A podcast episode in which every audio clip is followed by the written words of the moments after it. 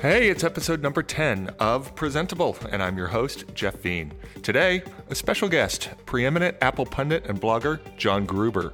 He writes the website Daring Fireball and, until recently, was part of the team producing the iOS app Vesper. We talk about design decisions behind that product, business models in the App Store, and much, much more.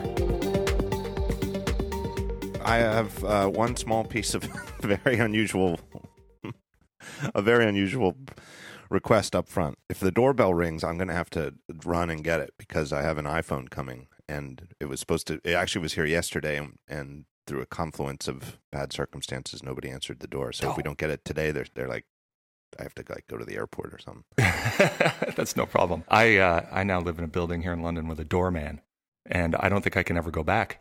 Oh my God, he signs for everything and sends me an, an iMessage when they arrive. we have been looking for a new place to live here for I, I was going to say two years. It might actually be more than two years, and it is. It's not even like Philadelphia is not like a crazy real estate town. It is not like a boom town. It's doing well. It is thriving, and there's lots of new construction. Um, but there's just like our price range is like this no man's land of like nice, but not like you know unlimited budget. And I said to Amy, I was like, I think we should consider. You know, there's a couple of really nice high rises we should think about it you know like we don't have a lot of kids we don't you know we only have one kid we don't we don't need a lot of bedrooms Yeah. i would love to have a, a doorman and she her whole reason of not wanting to live there is she doesn't want to look at a doorman every day she's like when i come back from the gym i do not want the doorman to see me I can. I think it would be luxurious. It is. It is. That's really nice. Uh, and like you know, the plumber comes. I don't have to be around. Doorman lets him in. It's great. Yeah. I'll, I'll talk to Amy if you want. Yeah. So before we get into you know, sort of meat of what we're going to talk about, I want to tell you a little story. Okay. And that is, uh, it was uh, 2009. We were starting Typekit, and we made two lists. On one list were all the fonts that we wanted. So I had, you know, Myriad and Proxima Nova and all of this as a sort of prioritized. All right, here's what we're going to go get. The other list was websites that we wanted to get fonts on. We were ambitious, right? So we had New York Times, Wall Street Journal, Facebook, right? All of this. And I insisted that we put Daring Fireball on that list because I knew you have strong opinions about design and you hate Flash as much as we do. And and you know, you talk about typography all the time. And to this day, no fonts on Daring Fireball. I know, and at this point, it's almost embarrassing, really. Uh, It's still Verdana. I mean, you know, it looks sharp. It's well set. Yeah, it's overdue. We're long overdue. It's years overdue. I don't know what I'm going to do though. I, I don't know. I mean, I'm going to update it. I'm going to just get real fonts. I'm going to make everything bigger. But um, Kottke's recent redesign really was a kick in the pants. Like, It's man, he's, inspiring. like redesigned like three times before I did, and now he's got one that ticks all the modern, you know, built to last. I think. I think that the new design because it's you know works on phones, scales, has nice fonts. Yeah, yeah, yeah, yeah. Built to last, though, he is on the sort of trendy gradient side of things, the sort of montage of colors and all of that. But I think it's beautiful. But Yeah. yeah, okay. Well, My point on the typography, though, is too is I do want a better font than Verdana, and Verdana doesn't even do the things I'm about to say. But it's like my my request, my my desire is if I'm going to go with real fonts, I want all the control over fonts that I'm used to having in print. Like I want to be able to choose between lining numerals and and and proportional numerals, you know, and I want up, upper and lowercase numbers, etc. Old, what do they call them? Old style figures. yeah, yeah. So I don't know. And and you can do all that stuff. Uh, it just comes at a cost of bandwidth. Right. Because um, you know, well, all the modern browsers support all that stuff, and uh, but the fonts get quite large when you have so many glyphs in them. So it's always a trade-off. But I guess you know, compared to some of your competitors, you've got plenty of bandwidth to spare. I know. Uh, so this is a good day for us to talk. I got my phone today.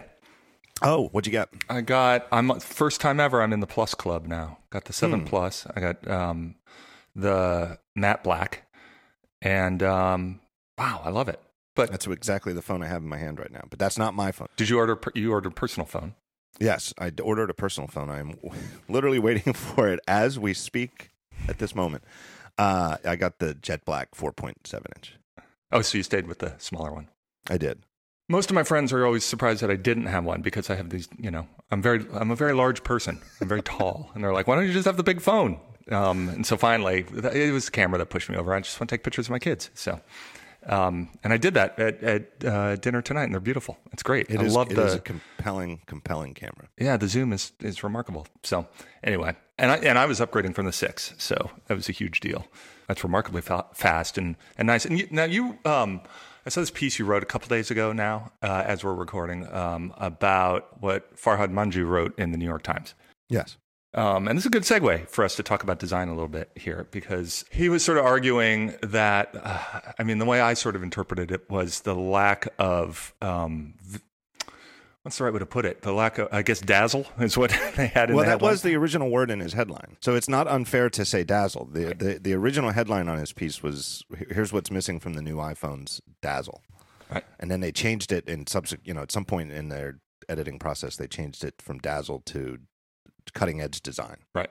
And you pulled out that old quote from the that was when the iP- Steve Jobs on the iPod iPod release, Yeah. right? And we so this that's funny. It was like 2003 or 2004 or something, and that was right in the middle of when we were sort of getting started with Adaptive Path. And we use that same quote in all of our presentations about design being not how it looks; it's design being how it works. And I think that gets to the to the heart of what's going on with these new phones is that like from my perspective having been with a 6 for 2 years every single thing about this phone is better in you know in every possible way uh, with the exception of some sort of you know external uh, indication that that um, you know the case has changed or anything like that. So Right.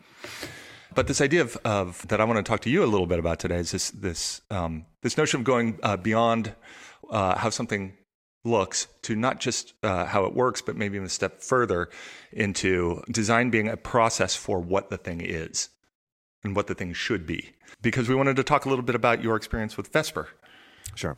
the note taking app that you. Uh, how long ago did you start that?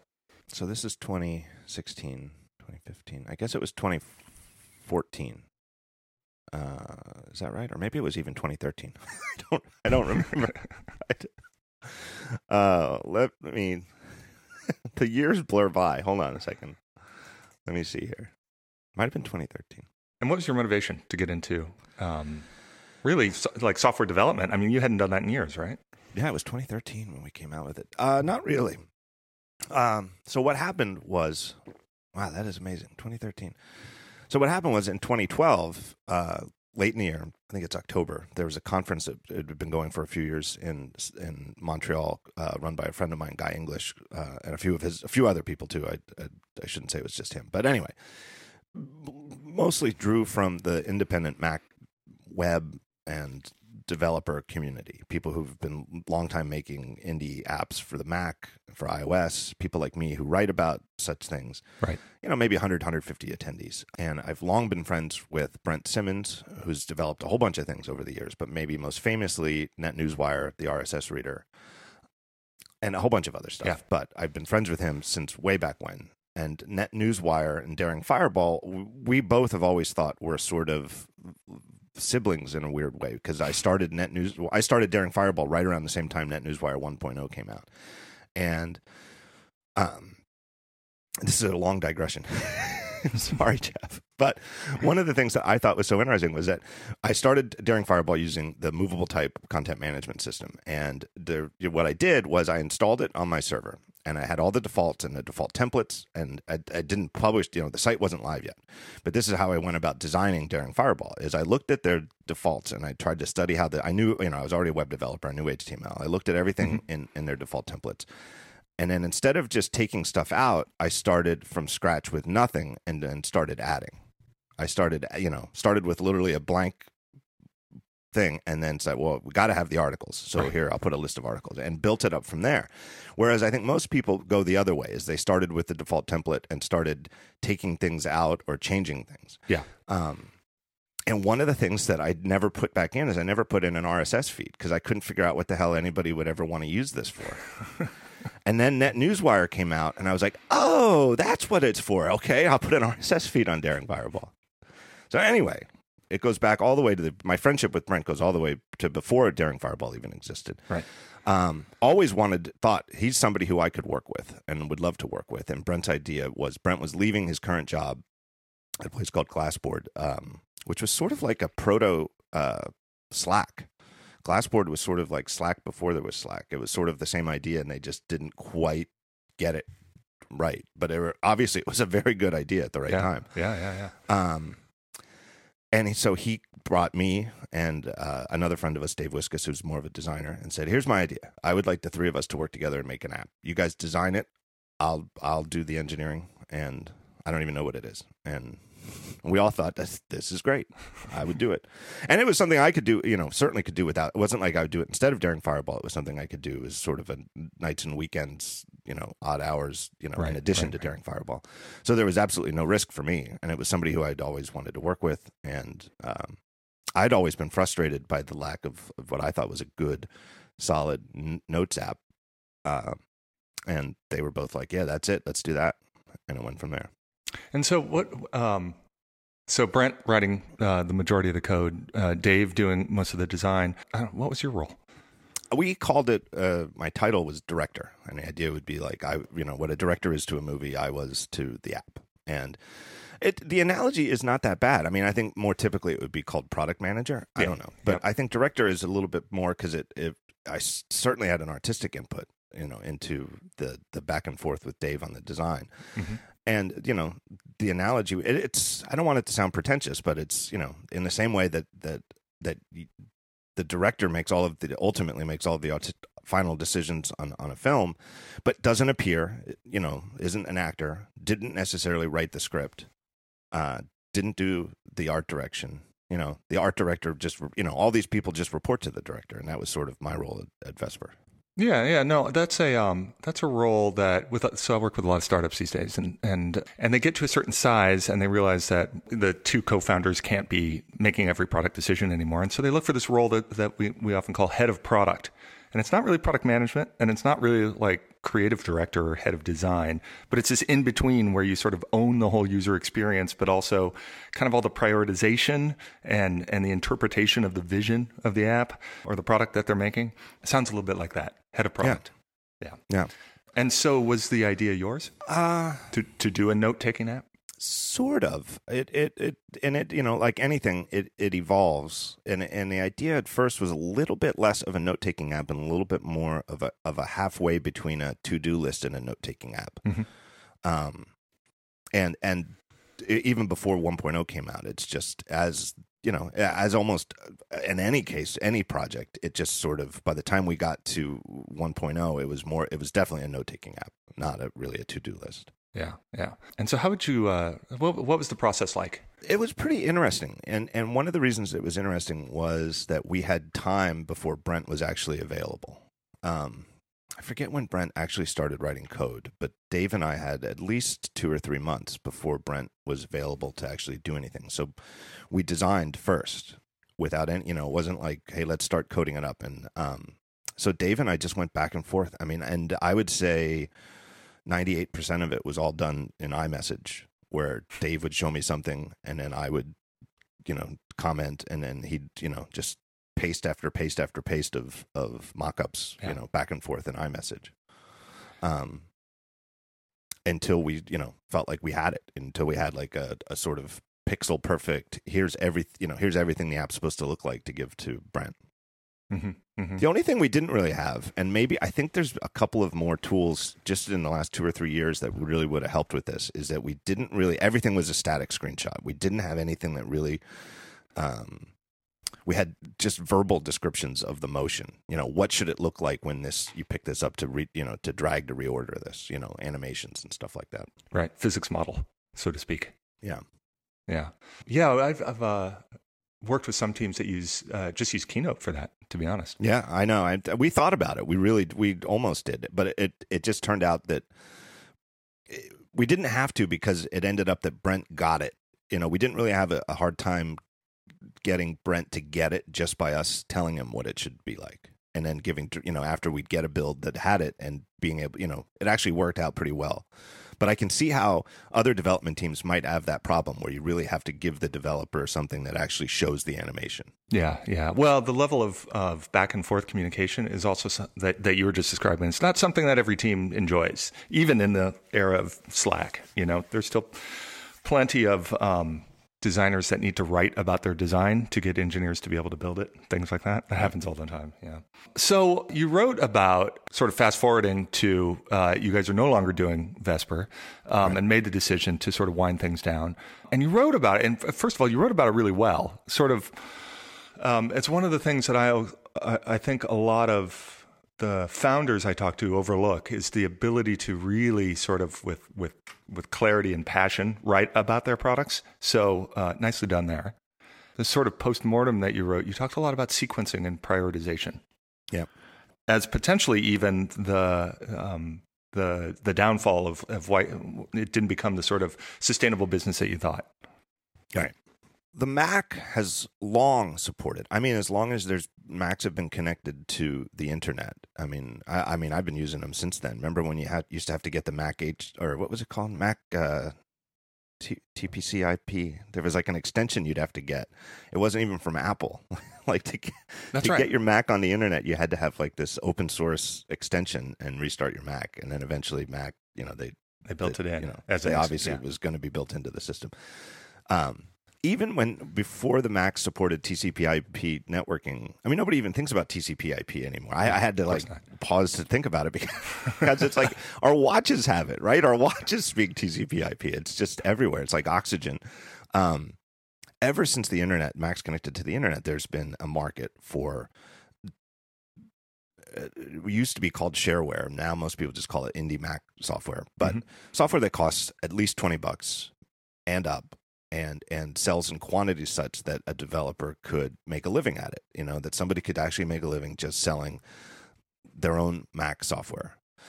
Um, and to this day, that is still true. And when the App Store came out for iOS, there were a lot of people who thought, "Hey, now we can do this on on a much larger audience. You know, instead of tens of millions of Mac users, hundreds of millions of iPhone users."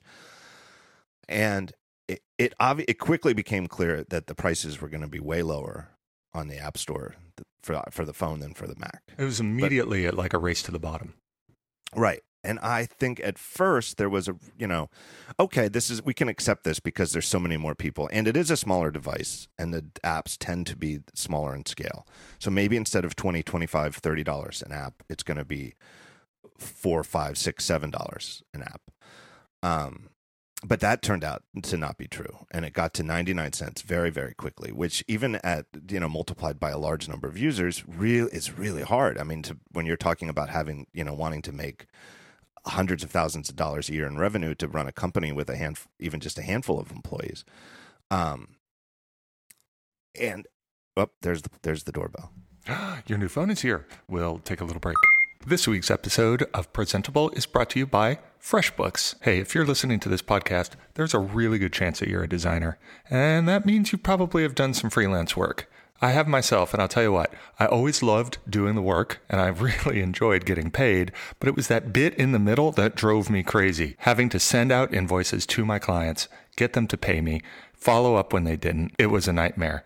Well, FreshBooks are on a mission to help small business owners save time and avoid stress that comes from running their businesses. And that all starts with pain free invoicing. FreshBooks has created a super intuitive tool that makes creating and sending invoices totally simple. It takes just 30 seconds to create and send an invoice, and you can add your company logo for that extra professionalism for the way you want your invoices to look. FreshBooks will give your clients tons of ways to pay you. They allow you to receive payments by credit card and integrate with services like PayPal, and this can seriously improve how quickly you get paid.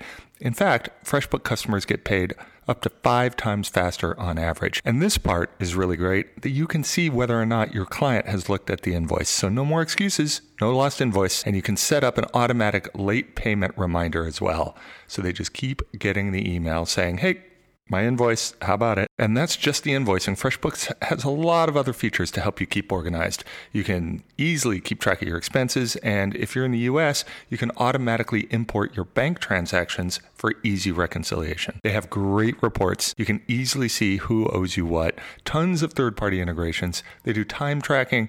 They have amazing customer support. Getting started on FreshBooks is extremely simple. You don't really have to be a numbers person at all. FreshBooks is offering a 30-day free trial to listeners of this show. No credit card required. To claim your 30 days of unrestricted use, go to freshbooks.com slash presentable. That's freshbooks.com slash presentable. And when you sign up, please enter presentable in the how you heard about us section so FreshBooks knows you came from this show.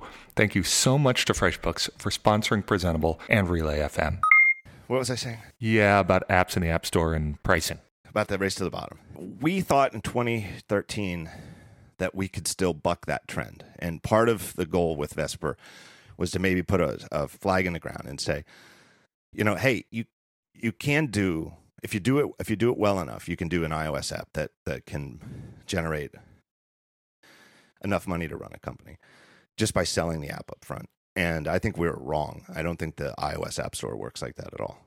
I think to make a long story short, iOS apps and mobile apps in general, because I think it's just as true for Android, you should treat them like websites and they should be free to get on the phone. And then any money you make needs to come as like an in app purchase after that. Where do you think? What do you think caused that? You know, I've thought about this for years, right? Uh, ever since the App Store launched, was it literally just a form factor that you know these aren't applications; they're just these little apps, and we're putting them on our phones, or was it that it was truly for the first time we left uh, you know computer software being largely for professionals and now it's just stuff for people's lives consumers everywhere and they're certainly not going to pay you know 20 30 40 dollars for a for a piece of software i i don't know where I think, I, I, I think it's one of the most fascinating questions of the last 10 years. I, I really do. Because, I, and I think it's multivariate. I don't think any single explanation uh, explains it. But I think almost, but the fact that the, the, the truth is, though, that almost every single one of the many variables all points towards free. Mhm. All of them. Yeah. So I think you're right that part of it is that the diminutive form factor makes people think that it they should be free. I think that there are um, so many terrific apps from big big companies like Apple itself, like Google. Um, it, you know, you don't pay Twitter to get on Twitter. You don't pay. I mean, everybody. So Facebook is the most installed app in the world, right? There's no third party app that has more installations than Facebook, and it's probably it might even be mathematically impossible to beat it, right? It- Right. It's it's that popular. They don't make you pay 99 cents to download it. And it's Facebook. It's an app that people use, you know, also use more than uh, almost any other app. And, and, so, and to generate billions of dollars in revenue yeah, exactly. And so you're up against these big companies that are giving absolute, you know, some of the most ambitious apps out their free downloads. And then even on the other end, if you come out like us with a notes app and you charge, I think we charged four ninety nine at first. Four ninety. We we played around with prices four ninety nine, three ninety nine. We went to two ninety nine, um, and nothing really made a difference. Uh, until I'll, I'll get to this. Until we said we're done, we're closing closing the app.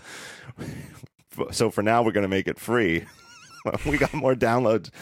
After explicitly saying this app is no longer being actively developed, but now it's free if you want to check it out. We got more downloads in 48 hours than we had as a paid app for three years. So oh my god it's more proof that that free works. Uh, the games are free. The top games are free. You know, you Yep. you get you get Candy Crush. You just download it and then you start buying after you're hooked on it. Um, and it just e- every e- and if you have a notes app, if you have a three ninety nine notes app, what happens is people are only going to look for it if they're not happy with the built in notes app on on their phone. And I, I don't know about Android. I know, but app you know Apple shipped a, an Apple Notes app ever since the original iPhone. So I think there's a, still it's much improved, but it's still there's a lot that I don't like about it. right So, right. I- but you it- are but com- competing with the default yes, that but we knew that going in Yeah. because it was already there. Um, but then what people do, and I you know this is just a hunch, but it's, I'm I'm convinced that it's true. Is people go to the App Store, they type Notes or Notes app or something like that, and then they start looking and there's a list of results and they start installing free ones until they find one that's good enough. Though that is from a perspective of we're going to use the App Store as our marketing, as our distribution, right? Yeah. As opposed to doing it yourself and directing people to your to the downloads, where you have, I think, a, a lot more control over the message, things like that. But Yeah. Oh, and the other there is another factor. The other factor is, and I think it's very very important, is on the Mac and Windows. You've long been able to download a free version of the app before you pay. You get a trial, and it you know it either gives you thirty days or two weeks or uh, you know whatever. But there's some period where you Mhm. can use it kick the tires, see that it fulfills your need, and then they say, okay, your time period's up. Now you have to pay 20 bucks. And then people say, okay, here you go, 20 bucks because I used it. The fact that the App Store on, on iOS has never had that, they, if it's a paid app, you have to trust it enough to pay before you even get it downloaded. I think is is a real deal breaker. I really do. And I think that's why the apps that are making money are the ones that are free downloads. And then at some point, there's some some impetus in the app to say, okay, you know, if you want to get blank, if you want to go to the pro model, you you know, click this button and send us three ninety nine as a, a in app purchase.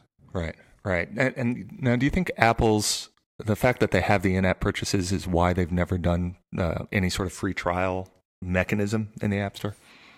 Well, I don't know because they didn't have they didn't have in app purchases at first either. Right. And the rules are always so hard inscrutable at some point where it seemed like the in-app purchases weren't really supposed to be used just to uh, unlock the full version. Like the the thing you download for free is supposed to work in perpetuity. Like you and I still think it's a case that you can't just say the free app only works for 2 weeks and then you have to pay. Mm-hmm. like it, there has to be some kind of minimum usability as an ongoing basis. But I think it's one reason they haven't really gotten to that and probably never will. Probably not, especially now with the, the subscription pricing that they're bringing into the App Store.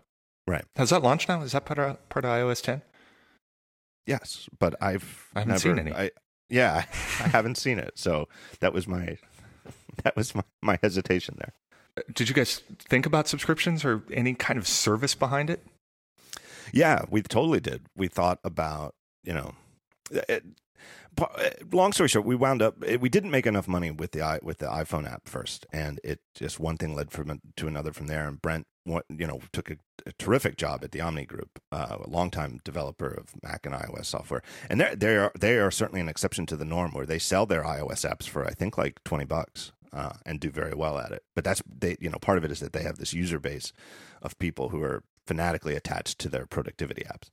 Yeah. Um, and then without Brent as a full time, I mean, Brent didn't quit, but without full time effort from him, with only one developer, it just didn't work out. Yeah. It, you know, but our idea was, you know, that we would switch from um, paid apps to like a twenty dollar a year subscription, or maybe fifteen, something like that in that range. You pay fifteen dollars a year. The apps are free, and if you're paying, you can sync between the Mac you know a mm-hmm. Mac app that we never got around to finishing and iOS, and maybe like even a web version, um, so that you could use it from any computer anywhere. So let's talk about subscriptions a little bit because I'm super interested in this as it as it leads to so many of the choices that you make in the in the features for your for the for the products that you're working on.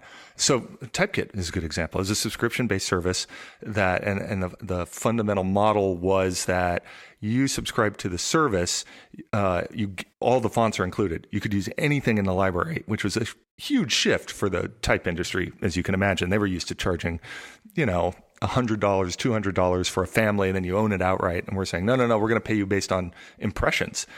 Right. And there were, uh, I would say, when we first announced this, as many people saying, "Absolutely not! I, I own my fonts. It's it's part of my tool chest. You know, this is what I use to do my work. I'm not renting fonts."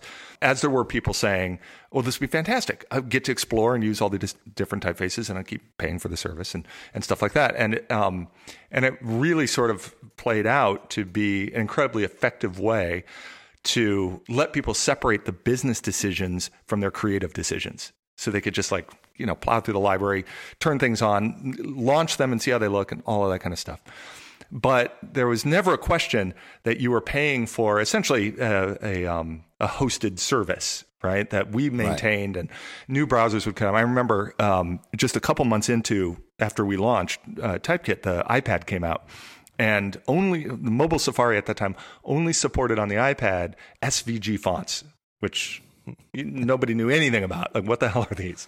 So we stayed up all weekend and figured out SVG fonts, converted our entire library, and launched it on the iPad. So they all worked automatically on Monday morning, which is which would cost you a couple of web developers for every one of our customers. So there's clearly a value there, right? right? We are making sure that the web fonts always work and they load very quickly, and you don't have to worry about any of that stuff. You're paying for a service my impression of subscriptions coming to the to the app store is that the service aspect isn't like you don't it's not required by apple right? That there has to be some sort of essentially a consumable thing as part of your offering. That you could just make a piece of software and promise to improve it and charge a subscription fee, yeah? Yeah, I think so. And certainly is the way it should be, I think. And I realize that there are people who object to this. Exactly, it is exactly the same as with fonts, where it used to be you bought version 4.0 of BBEdit, and you could use version 4.0 of BBEdit until it no longer runs on the operating system, right? Yep. And it used to be you'd buy a copy of you know Futura from Adobe, and you could use that copy of Futura, you know, legally on one computer for you know decades. Yep. Move it from Mac to Mac as you upgrade. Um, uh, and and the objections are exactly the same when software switches to subscription as as like designers who are like, no way, man, I you know I own my fonts. Yeah, yeah. Yeah, that was certainly the case with you know because we went from Typekit into Adobe and worked on the Creative Cloud, and uh, holy cow, did we hear from people about uh, starting to rent Photoshop? There are pros and cons. This is the thing that, and it's it's you know I think humans just struggle with it is there are pros and cons to both models. There's definitely advantages to the old way of buying your software and buying your fonts, but there are also real real advantages to the new way of the subscription model. And I think though the problem is that people form their mental model of how it works, and then it, it that is like solid. That is like solid ground that they stand on, and and this new way is is liquid, and it it mm-hmm. it just doesn't fit like they they've got like a mental model of how the world works when you're dealing with fonts, and renting them just isn't part of it. Yeah, I mean, same could be said for music, right? I mean, I, I felt yep. for a long time that uh, iTunes was such a mess because um, everybody at Apple was old and they all liked their record collections, their CD collections. They felt like they owned them, right? And then Spotify comes in and all the kids are like, "Are you kidding me? I get every song in the world. Sign me up. That's great." I don't need I don't need uh, all of those Rolling Stone albums on my shelf. I just want everything. Yep, it's, it's exactly the same. And, and, you know, you know, look at Netflix. You know, uh, it's the same, almost the same there. You know, instead of buying access to TV, you know, to these TV shows and then having a set of discs that you're really never even going to put in again, uh, you just pay every month and watch whatever, whatever whatever movies are on their list of movies they have this month. Yeah, that's right. But yeah, I think you're right about the mental model of software. It's interesting to see what uh, Sketch has done. You know Sketch? Yes. Um, yes. Where Very they have now a yearly licensing fee, right? They charge $100 a year. You're entitled to all the upgrades. Um, you pay every year. But if you cancel, the software, the software doesn't stop working. Right. You just don't get to upgrade anymore. So that's interesting. That's very different from where Photoshop was, where you. Yeah. S- you stop paying and it stops working. Um, and probably more importantly, you couldn't open your files anymore. And that's what I think people got most upset about. But yeah. uh, we did try to do a lot of work on trying to trying to be more like say Dropbox or or, or these these apps where you you don't think of the software so much as the value as but the service behind it. But I don't think Adobe has, with the exception of like you you know Behance, you get um, you get portfolio sites and stuff like that. And Typekit, you get the fonts and stuff. But I don't think Adobe has really gotten all the way there to making it really a service with a subscription so much yeah. as just renting the software. I think what the sketch guys are doing is very innovative. I think it is I think they're going to I think they are doing very well with it and should continue to, but I also think that they're deliberately being a little bit more friendly towards their customers. It is a sort of customer friendly model. Yeah. And and it it really does kind of it comes off as a licensing model around a promise for future development. Like you've seen our yeah. track record. We release something every year. We're going to keep doing that, but um, but we need the support to be able to continue to do that. Yeah, uh, and I think that that's you know it gets to the heart of what is so unique about software development compared to any of the other art forms. Right? It's like you you keep working on on a serious productivity app. You there's need for you know nonstop development it it never ends. It's always being improved and and just things like supporting all the new features of the operating system it requires you know annual development that the you know pay once and keep getting updates forever doesn't make any financial sense at all from the developers side. What was that like with vesper? So new versions of the operating system would come out and um, and you guys would have to sort of did you feel like it was mandatory to start supporting all of the new stuff that was in each OS? To do it right, yeah. And that's obviously one of the ways we fell behind. Like there's a lot of stuff that's come out in iOS 9 and 10 in particular. Well, 10 is, you know, brand new, but even iOS 9 last year, there's a lot of sharing stuff that we obviously should have supported and we just didn't have the development time to support. we lost a lot of time the first year. I wrote about this, but I'll, I'll mention it that we had it. We we did version 1.0 before iOS 7 was public, which was the big that was the big redesign, visual refresh of the operating system, and it wasn't really because we were anticipating it. A lot of people accused me because you know me at Daring Fireball, I often have insight into what's coming from Apple. Mm-hmm. Um, it looked an awful lot in many ways like iOS 7. It looked a lot more like an iOS 7 app than it did what most iOS apps looked beforehand with, you know, fake leather textures and 3D buttons and a lot of, you know, physical depth to the different elements. I don't mean to interrupt it, you, but can you even fathom how bad that looks now? Like, do you go eh, back and look at iOS 6 and just be like, Oh my God. Well, that's really where we were coming from. We we Dave and I in particular really, you know, when we were like, what sh- you know, what should we make this look like? And we really kind of deconstructed where where apps had gone. And we we kind of grossed ourselves out by like sort of studying them. We just felt like, you know, we've we've take we've all chased a fad way too far. You know, we've got lamb chop sideburns, you know, like like sideburns as as a fashion are one thing, but like we've taken them to like 1968's ridiculous, you know, uh, uh, you know, maximum, and we're like, let's rethink this, and um, came out with a design that was that was much more in line with where Apple was going to, and it was more, I think, just Eh, I think a lot of people saw, hey, this needs to be a. I, it, again, we didn't have any, we didn't know, but I think every you know we we thought we came to the same conclusion that I think Apple did, but it wasn't really an iOS 7 app. And to really be an iOS 7 app, we really had to spend that whole summer kind of redoing it. And we sort of spun our wheels. Like instead of spending time immediately doing a Mac app, we spent the first three, four, five months after iOS 7 was unveiled doing a really good iOS 7 version of the UI. So, and so in hindsight, I think if we had if we had known that iOS 7 was coming, it would have been even more reason for us to do the Mac version first and have a Mac version at 1.0, and then we could have done the iOS 7 version of of the app, knowing what iOS 7 really was. With sort of comparable pricing then as well for a Mac app. Well, I think what we would have done is probably charge either fifteen or twenty dollars for the Mac app. Right. And I think you know, and in hindsight, I, I wrote about this. I think that you know we did launch with an awful lot of publicity because I have this big soapbox of Daring Fireball, and sure. surely uh, most of the people who bought Vesper were people who read Daring Fireball. I think we would have ended up with very similar number of users, but instead of number of users times 499, it would have been number of users times 20. Yeah. And it would so it would have been four times the revenue. Yeah. Which really would have been the difference between you know, this is actually if we really, you know, consider what we should be paying ourselves, um, we're in the red to, compared to hey, you know, this is actually off the ground. This is a legitimate business. Yeah, yeah. And then I would imagine over the years, being able to bring in some kind of service component, subscription based yes. component, or something like yeah. that.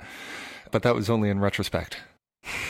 Only in retrospect. Yeah. Although I think I should have, I do, I, I really do beat myself over it. I really feel like if I had really thought it through, I should have realized in 2013 that paid iOS app, oh, iOS apps were a dead end. That we should have, you know, known that the iOS app should be free, and therefore based everything, you know, based everything our plans on that.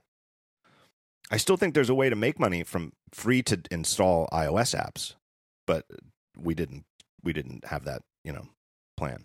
The sort of unlocking a pro version or yeah. or whatever or whatever. Right. Marco's been experimenting with that. Marco Arment on um, Overcast, his yes. podcast uh, player. It's um it's interesting. He's kind of gone through a whole variety of different models. I, I really like this perspective though that doing the free app and then an in-app purchase to unlock pro features means that the vast majority of your users are using a subpar version of your app, right? Yep. So it's tricky. It's it's tricky, that's for sure. Yeah, and there's little things too, and and some of the things only last temporarily. So he one of the things he's got uh, when you pay for the full version, you can unlock a dark mode, and so instead of having a, a mostly white interf- interface with black text, you get a mostly dark interface with white text. And a lot of people really like that. A lot of people, you know, it, it's it's a surprisingly popular. And trust me, we got the same request for Vesper. It's a very popular thing. I get it, but because a lot of people, you know, and it's the same reason people love this night shift feature that we're on our phones all the time, and a lot of people really, really are bothered by the bright screen late at night. Um, and people you know one of the things people do late at night is listen to podcasts. And so yeah, to have yeah. have this but anyway it, it you know so he's got that. And i think he does believe that it prompted an awful lot of the people who paid for the you know hey i'll, I'll pay you money for this free app that dark mode did it. But those sort of things don't last long because there's a very very strong rumor um, that ios is going to add a dark mode system wide Oh, and so you yeah. can't you you know the, the the idea that you'd be able to charge for that isn't isn't going to last for long Right, right. So you think you'll uh, do it again? I wouldn't. I don't have any plans to, but I would love to. I do love making apps, Yeah. and it's it's you know it, it it's very fun, and it's something I think I'm actually kind of good at. So uh, you know, but I don't I don't know with who or when or what. Yeah, yeah. Well, it was a it was a fantastic app in that there's this. Well, certainly in the indie um, software development community, there's this almost this pride at implementing all of Apple's both APIs and guidelines as as perfectly as you can. You know what I mean by that? Like, Yeah. uh, let alone setting a, uh, innovation on top of that, or or a particular brand or, or personality or something. I think you guys did a really good job at that. Um, but I would imagine that's sort of part of the point, isn't it? Yeah. So, what do you like right now? Who's doing good design? Who should we uh, send people to go see? What do you use for Twitter? I use the Twitter app. I know. Really, I I don't. I use Tweetbot, and I would consider I consider Tweetbot to be my favorite iOS app that I've ever seen. I don't really. I actually use them on the Mac too, but I don't really. I don't really care for their Mac app as much, anywhere near as much. I would never call it eh, one of my favorite Mac apps because it sort of to me feels like an iOS app that's running in a Mac window. Mhm. Um, there is a certain Mackiness to a good Mac app. Yeah. Well, the I- I Twitter gotta- the Twitter Mac app is just terrible. Oh, just awful. I Just awful. Almost used the website before I right i think that's what i i've often thought that that's why that they they just want you to use the website so for example here's here's an example so uh, at some point 3 or 4 years ago the mac built in twitter accounts into the system you can there's a thing in the system prefs Uh-huh. where you can put your twitter account and then you can get alerts on your mac when you know pick and choose like hey uh, do you want to get an alert when you get a dm or an app mention or something like that and when you click those mentions, it doesn't take you to the Twitter app. Even if you have the Twitter app installed, it takes you to the website, right. right? Right. So uh, to me, and I talked to someone at Apple about that, and they were like, "Well, that's you know, that wasn't really our call. that you know, that came from Twitter." So I do think, I really do think that's why the Twitter Mac app is not that good. That must have something to do with advertising or display advertising or something. I think the guys at Tapbots are just absolutely kicking ass with the i the iPhone and iPad version of uh, Tweetbot. How have they managed to survive in all of the sort of developer fiasco with the history of Twitter and stuff? So I don't know the full story. Um, one reason is they are charging a real amount of money. Like uh, Tweetbot Four, I think is currently nine ninety nine. Uh-huh. I think that, and I think when it first came out, they had a four ninety nine temporary price. Now it's nine ninety nine. Um, and what they do, and this just shows how the App Store is messed up, is each time there's a new major integer.o version of Tweetbot, it's a new SKU in the App Store. So if you already own Tweetbot 4, and when Tweetbot 5 comes out, you have to go to the App Store and buy Tweetbot 5 Mhm. and install it. There's a little bit of secret sauce that Apple uh, uh, added a couple of versions of iOS ago, where where if you're from the same developer, the apps can see each other's data. So, for example, like Mm. uh, uh, Excel can see the you know the Excel iPhone app can see the the the documents from Word because it's com.microsoft, you know. S- signed by the same company. Yeah. Yeah, signed by the same company. So you're when you install this new version of Tweetbot, you don't have to set it up from scratch. It can see like your accounts and stuff like that. Um, but you have to buy it. And they do things the way they make it sort of like upgrade pricing is they create a bundle in the App Store. Um, you know how like so if you have like three $10 apps in the App Store, you can create a bundle with all three of them and Right, charge right. only 20 bucks. So they have a bundle where you can buy Tweetbot 3 and Tweetbot 4 for a certain price. But if you're already a Tweetbot 3 owner, the App Store knows to subtract the money you've already spent from that so that you effectively get upgrade pricing, but you're rebuying an app that you already bought, Hmm. which is so crazy. Yeah. It's clearly uh, compensating for the lack of flexibility in Apple's Yeah. guidelines. And So they're making do. They're making they're uh, you know succeeding by charging a real amount of money compared to other iOS apps, and by having a, a devoted base of of fans. cool. I'll check it out. Um, I haven't used it. I've, um, I don't know. I just, uh, I think I just got a little used to the to the Twitter app, even though I I feel like every time I open it, stuff has been shuffled around again and again. Um, yeah. Well, I know that. Um, You know what? I mean, let me throw out. I'll throw out another one. So we mentioned Overcast. Uh, Uh-huh. there is another podcast app for iOS called Castro. It's from these guys at Supertop, and I've been using it a little bit lately. And they, it, it, it has a very distinctive look. It is definitely very designed, very well designed. Yep. So I would. There's another one that I would say people look at, and and the difference, like why would you use it instead of Overcast, is that Castro seems to be, to me, fundamentally built around. Um, the notion of like your inbox of episodes you know and like so it's not just like a bunch you don't get a list of shows and then you go into the show and listen to it it's just like here it's almost like your inbox for email Yeah. where it's from all different podcasts and you can just drag to reorder Oh, so that is nice. Just like if you're just heading out for a walk or a run or wherever you listen to podcasts and you just want to queue up like the next three episodes you're going to listen to it is the least fiddly interface i think almost possible. Like they've they've almost got that aspect of managing your your unlistened to podcasts down to the minimum and, and it's a and that to me is a really compelling feature. So just to, if we're doing shout outs for good well designed apps i'll just say you know go check out castro. Good. Yep. Thanks. Well, I know you have a new phone that just arrived. You probably want to go set it up. so I'll let you go. Um, Okay. But uh, hey, thanks so much. This was um, this was a great conversation. Um, you obviously daringfireball.net, and um, everybody should go listen to the talk show. Uh, and you're Gruber on Twitter. yep just gruber i feel like i got lucky on that one well, I appreciate you being on the show, John. Thanks so much.